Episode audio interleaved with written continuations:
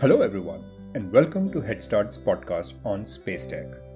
In the podcast, we deep dive with founders and investors who have built and scaled startups in the sector. We will attempt to demystify SpaceTech. We will talk about topics such as founders' challenges, raising capital, and building a team.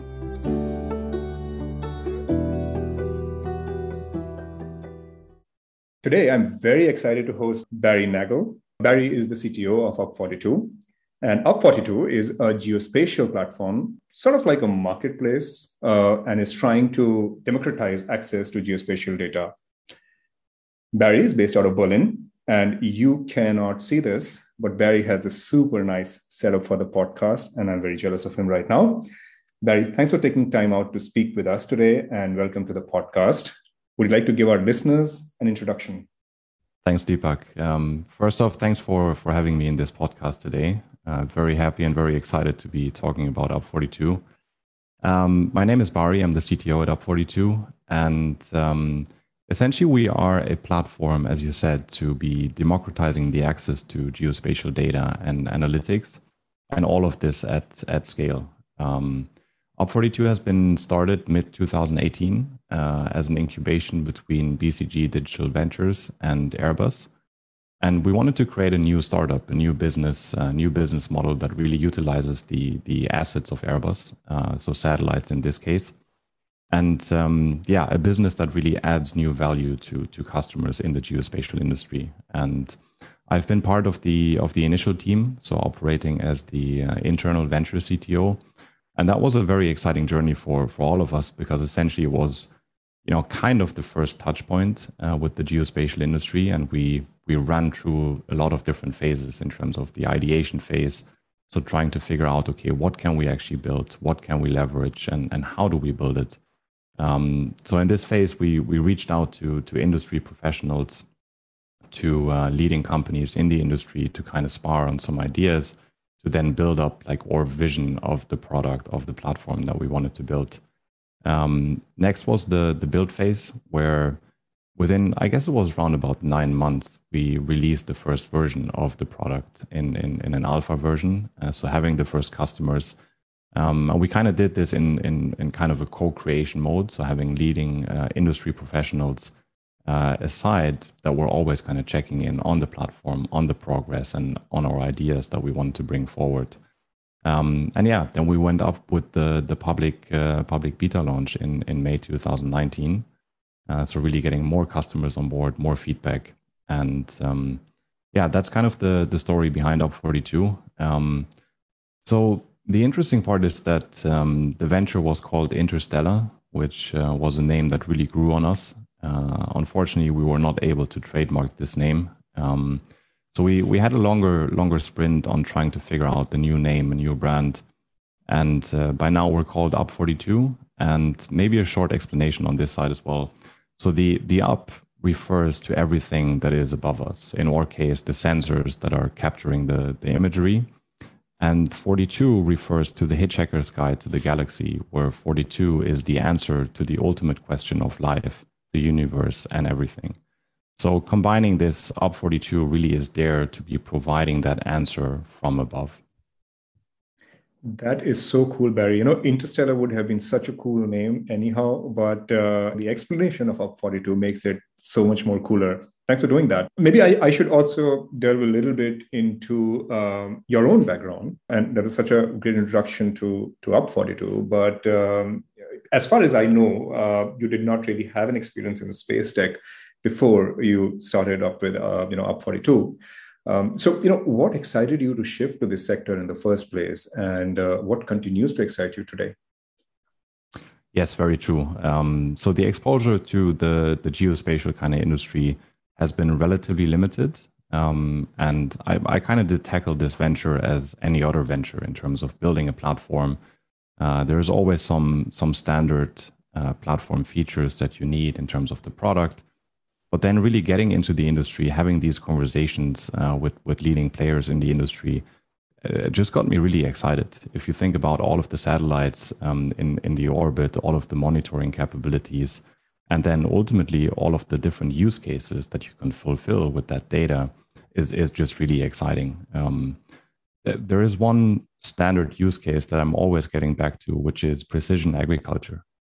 You know, just thinking that a satellite that is 800 kilometers above us is able to tell you something about the health of the crops on the field is just insane. And that's only one use case. So I'm super excited to be part of this industry, and really, you know, be part of building that horizontal platform that enables much more use cases along the way.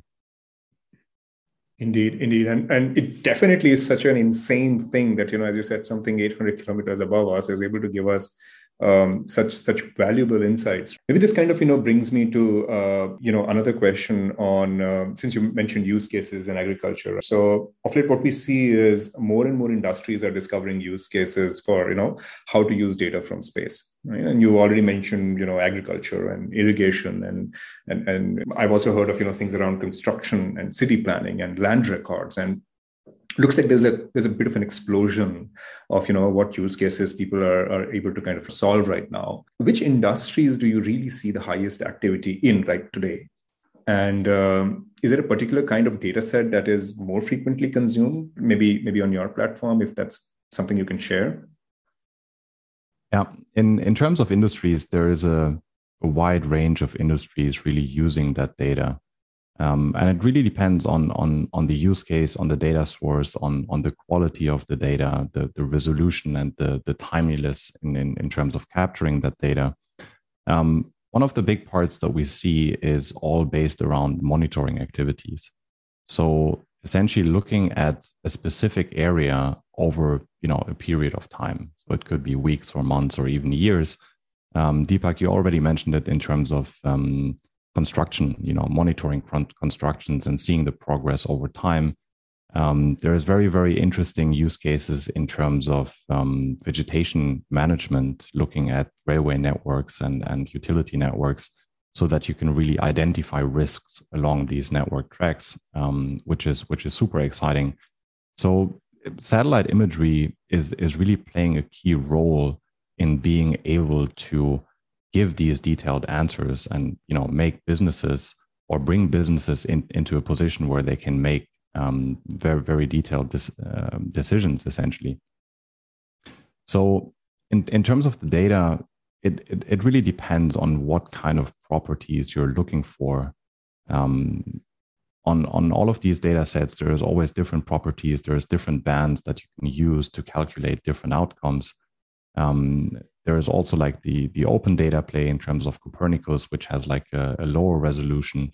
But then once you move into the commercial sector, you definitely have like very high resolution imagery available, which is then also more tailored to certain use cases. Totally makes sense. To kind of, you know, solve all the use cases that we kind of, you know, talked about. For example, you mentioned that here, you know, there is this, you know, observing maybe a small parcel of land, for example, or a small area over a long period of time, must also require somebody to maybe look at it from different dimensions, I'm guessing, kind of saying, hey, what's changing? And can I overlay one data set over another data set to kind of, you know, get to the insights that I really want to get towards? I'm sure, given at the scale at which UP42 operates, and then that the fact that there is so much of overlap of data from the sources, and I'm kind of guessing that there must be different satellite sources, and many of them may have overlaps, right? Giving maybe somewhat similar kind of data sets, but maybe each one has a unique dimension that I want to use. What is your approach to redundancy? I'm sure there is a lot of this overlap, but then when I'm thinking as a builder, I want to kind of make sure that I'm able to, you know, get in the most unique element from each one of these. For example, do you handle redundancy in data sets like this? If I want to kind of come and build something on top of UP42, do you do that at the point of ingestion? Do you do it at the time of post-processing? What's your approach? Yeah, that's a very good question. So in terms of data, we see that the data ecosystem is very fragmented, right? There's a lot of different players in the market. A lot of different data that is offered, and, you know, there is overlaps for sure in terms of the data sets. One fundamental piece that we're always looking at is that we don't want to duplicate data on the platform. If you think about data sets and the size of the data, It would just not work in terms of duplicating all of the data sets, hosting them on our infrastructure, on our systems again. From an economic standpoint, it would just not work out. So at UP42, we are acquiring data on demand. So whenever a user is requesting access to a specific data set or parts of the specific data sets, we are behind the scenes, working together with our providers to then be acquiring exactly that data set so that we don't duplicate the rest of it. Within data providers, there's also always the concept of a data catalog, which essentially is a list, an index of all of the different data sets that this provider has to offer, which we're also offering on our platform. So this then basically covers all of the data discovery part that you're first looking at. So you're selecting your area of interest, you're selecting different providers, based on resolution or maybe cost as well. And then you're getting back a list of available data sets that we can then handle behind the scenes. But again, it's really a fundamental part of UP42 that we're trying to keep it very lean and that we're doing things in an on-demand basis for our customers. But it sounds so simple, Barry. I'm sure it is not that simple, right? When you're trying to kind of, build it out.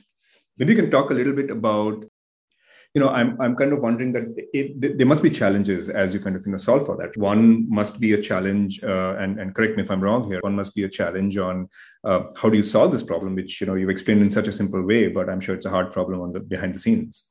And the other is, how do you build an organization that kind of is able to solve these problems? And I'm just wondering if how unique are some of these challenges to you by the sector, maybe, or maybe they are not. But I would love to kind of hear your perspective on what's your experience of running a space tech company, solving some of these really hard problems at such a high scale, such large amounts of data set. What's the biggest challenge you think a founder or a leader could face in building such a venture? There are quite some challenges. I think first off, from a product or a technical perspective, and kind of getting back to our mission, it's really building this horizontal platform, right? We are trying to abstract all of the technical kind of difficulties in a very easy to use API and UI for customers.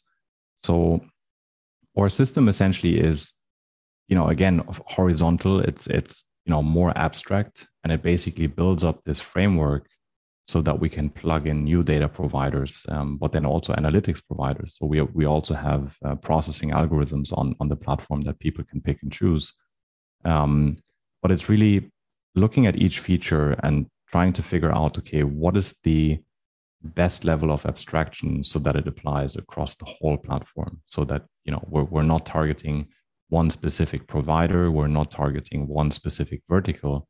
We're trying to build something where our customers in the end can pick and choose and then build their magic on top. So I think that's one inherent challenge that we have as a marketplace across data and analytics. In terms of the industry, my perspective is it's a pretty niche industry. It's a super exciting one, but it's pretty niche. There is still some kind of old school ways of handling data, of being able to provide data, but there's also like a lot of new players that are, pushing kind of the boundaries and they have like a fantastic new tech setup, which then really plays very nicely. But I think you mentioned it before in terms of talent. It's definitely a challenge, finding the people from the industry that have that detailed understanding, that have that domain knowledge, how to work with data, and that then really support us in terms of, okay, how do we need to build that platform? How do we need to find that abstraction so that it really works across all of the different providers? I think one interesting example here is the data side. So data providers, they always have an archive of data. So that's all of the imagery that has been captured that is kept in an archive. And the archive is basically made up of two separate things. There is like a warm storage, so something where the data resides that is relatively fresh and that is frequently kind of used, so it's directly accessible. And then there is the cold storage where data is getting shifted over when it's kind of older or it's not that frequently accessed. In terms of the cold storage, whenever you want to get these data sets and whenever we want to get these data sets for our customers, it's going to take some time until the data is warmed up so we can then actually provide it. And kind of the same, or like the same principles from a product and tech perspective apply for tasking, which is actually a really exciting capability where you can task satellites to be capturing imagery over a specified area with some more properties attached to it in the future, right? So you're launching tasking missions and you're essentially telling the satellite, okay, within the next month, I want to capture a certain amount of images so I can run monitoring setups, for example. And also this then obviously takes time until the tasking missions are finished and you're actually getting the data onto the platform. And yeah, in terms of talent, it is a challenge. You need these people, again, with the domain knowledge that really see how these things kind of apply. They then really support the whole product teams at UP42, how to actually build the product, how to build the framework. So we're also enabling all of these cases appropriately on the platform in itself. But then again, I think even though it's a niche sector and you said getting talent is a challenge, I'm wondering if you're somebody right now in Berlin and in the European setup, is there a particular place that has like a cluster of talent or has, let's say, policies to attract the talent? Is there something like that where you say, if you do X, Y, and Z, it's relatively easier for you to attract your talent? Good question. I'd say there are certainly clusters, but what I've seen throughout UP42 is that it really depends on the mission of the company and what you're trying to achieve. And I believe that this is something where people are getting very interested and they're getting excited. And it's people from the industry, but also people outside of the industry. Because ultimately it's our goal to be democratizing the access to geospatial technology, which is something, that has been, I don't want to say held kind of private, but it was kind of closed more or less before. And we're trying to open this up. We're trying to bring more people to this industry so they can make use of the data and the analytics in itself.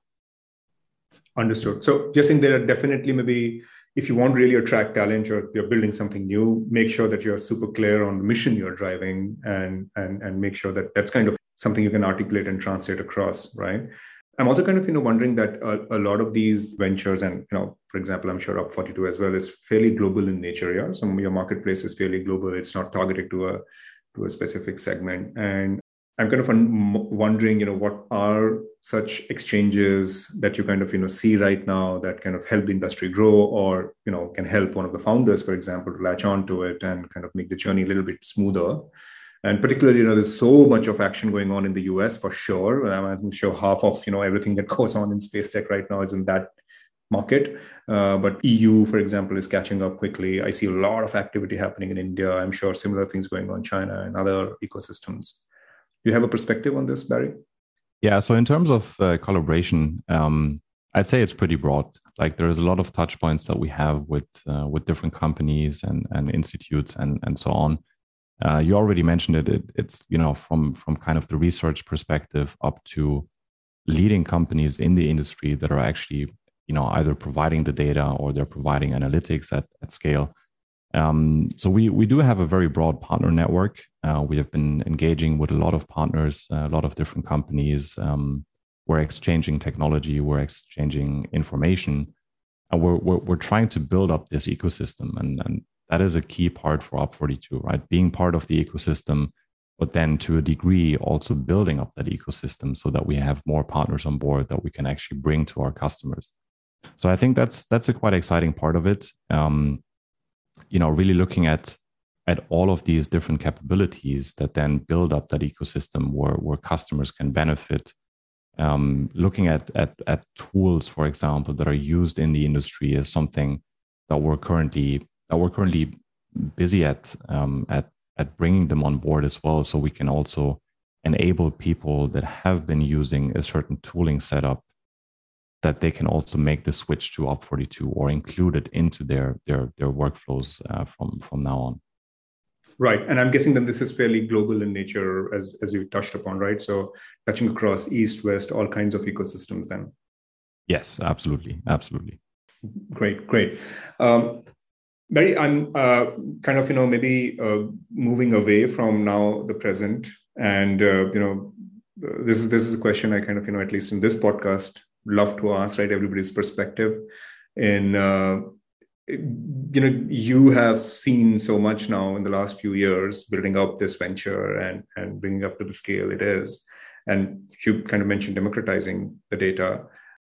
What kind of, where do you see this going in the future? So do you see new industries taking this sort of solution in big time? Those who do not use it today, do you see use cases coming up which will really affect the common person on the ground, right? Maybe change their lives over the next 5-10 years in a way that they don't realize today. Yeah, so that's a very interesting question. And we do see that there is going to be a lot more industries, a lot more use cases picking up in the future. It is kind of linked to our mission of really democratizing the access to geospatial technology, to data, to analytics, and the underlying infrastructure, where we fundamentally believe that innovation is going to come from the industry itself, but it's also going to come from outside of the industry. So think about what can happen once you enable, new technology for people that have been building other things before. I think the amount of use cases that can really pick up in the future are, essentially limitless. So I think there is quite some big things coming. And it's always about that perspective of being able to bring new technology to people, something they haven't discovered before. Obviously, there's also like a lot of education that you need to add on top of it, right? Because again, that industry is very specific. The data sets are very specific. It's difficult to kind of build algorithms that are able to work with data sets, especially on kind of a geolocated reference. So we're also trying to tackle this in terms of the documentation that we have on board, on data sets, on the platform, on algorithms. But it's certainly a big factor in trying to bring new technology to people to then really unlock the innovation part of it. I think that's such a valuable insight. I think that, hey, you know what? It's not just coming here and solving a use case with something that's so futuristic and cool. You've got to think about how you're going to get everybody on board. And I think educating, anybody who wants to use it, educating the masses, so to say, of builders is such a critical factor. The more I think about it, it's such a simple thing, but yet such an impactful piece, right? In your overall journey to kind of flip it around. I'm kind of, wondering, and this is already such a great piece of advice, but, as we come towards the end of our podcast, I'm wondering if you have any specific piece of advice, do's and don'ts, for the budding space tech entrepreneurs out there, our listeners, maybe some of them following in your and, some of the others' footsteps. I've been thinking about this in terms of something very specific that applies to space tech. But I think generally, there is advice that applies to building companies or building products, which probably applies, more generically. Thinking about the talent that we mentioned before. So in terms of talent, I believe it's absolutely important to be bringing talent together from different industries. Having a diverse team on board that has a lot of experience and different experiences is going to be very critical. With this, we were also able to cover all of the kind of the best practices in terms of how to build the infrastructure, how to build the product, how to design it, how to build the platform. And then, as mentioned before, having that extra very detailed domain knowledge on board is just a massive supporting factor. So you're covering all of the different sides in terms of building a business and a product in that case. I think one other part is, and that really applies to us, something that is called golden apples. You're always looking at building your product, building your platform. You have your vision in mind, your idea in mind, and you're trying to progress towards that goal. And a lot of times you're getting opportunities where you can jump in and you can, you know, you can work on something very specific. But I believe you always need to ask yourself if this is something that also supports your mission. You know, is this something that is also going to support our business going forward? And that sometimes is a very difficult decision that needs to be made. You know, for UP42, if we think about all of the different opportunities that we had and that will probably also come in the future, you know, some of these are related to something very specific, which is more like project business, which we could do. You know, we have the knowledge internally, we know how to build things, but then we also always ask ourselves, like, is this something that is going to help us to democratize the access to data and analytics? And sometimes the answer is no on that. And then we need to just skip it and, you know, really focus on that mission. And I believe that that's one of the most important parts to really get right. Wow, golden apple. That is going to be my mantra. I think that's one thing that I learned today for sure. And it's such a nice way of putting it across, saying that you've got to kind of stay focused and it's not aligned to your mission. Just don't do it, however tempting it might sound, right? Golden apple. Yeah. Right. That's the term I'm going to kind of stick with now. Barry, I think we're also at the end of our podcast, and there couldn't be a better way of wrapping this up than, you know, what you just spoke. So I don't want to spoil that. And with that, Barry, I really want to thank you for your time today. It was such a pleasure speaking to you and picking your brains. Thank you for sharing your experience with our listeners. Perfect. Thanks so much, Deepak. That was quite some conversation with Barry. Barry and UP42 are doing some super stuff trying to democratize the access to geospatial data. I loved Barry's articulation about staying focused and not digressing for very specific problems which don't align well with your mission, the concept of golden apple. Thank you for listening, and I hope you will enjoy our other episodes as well from this series.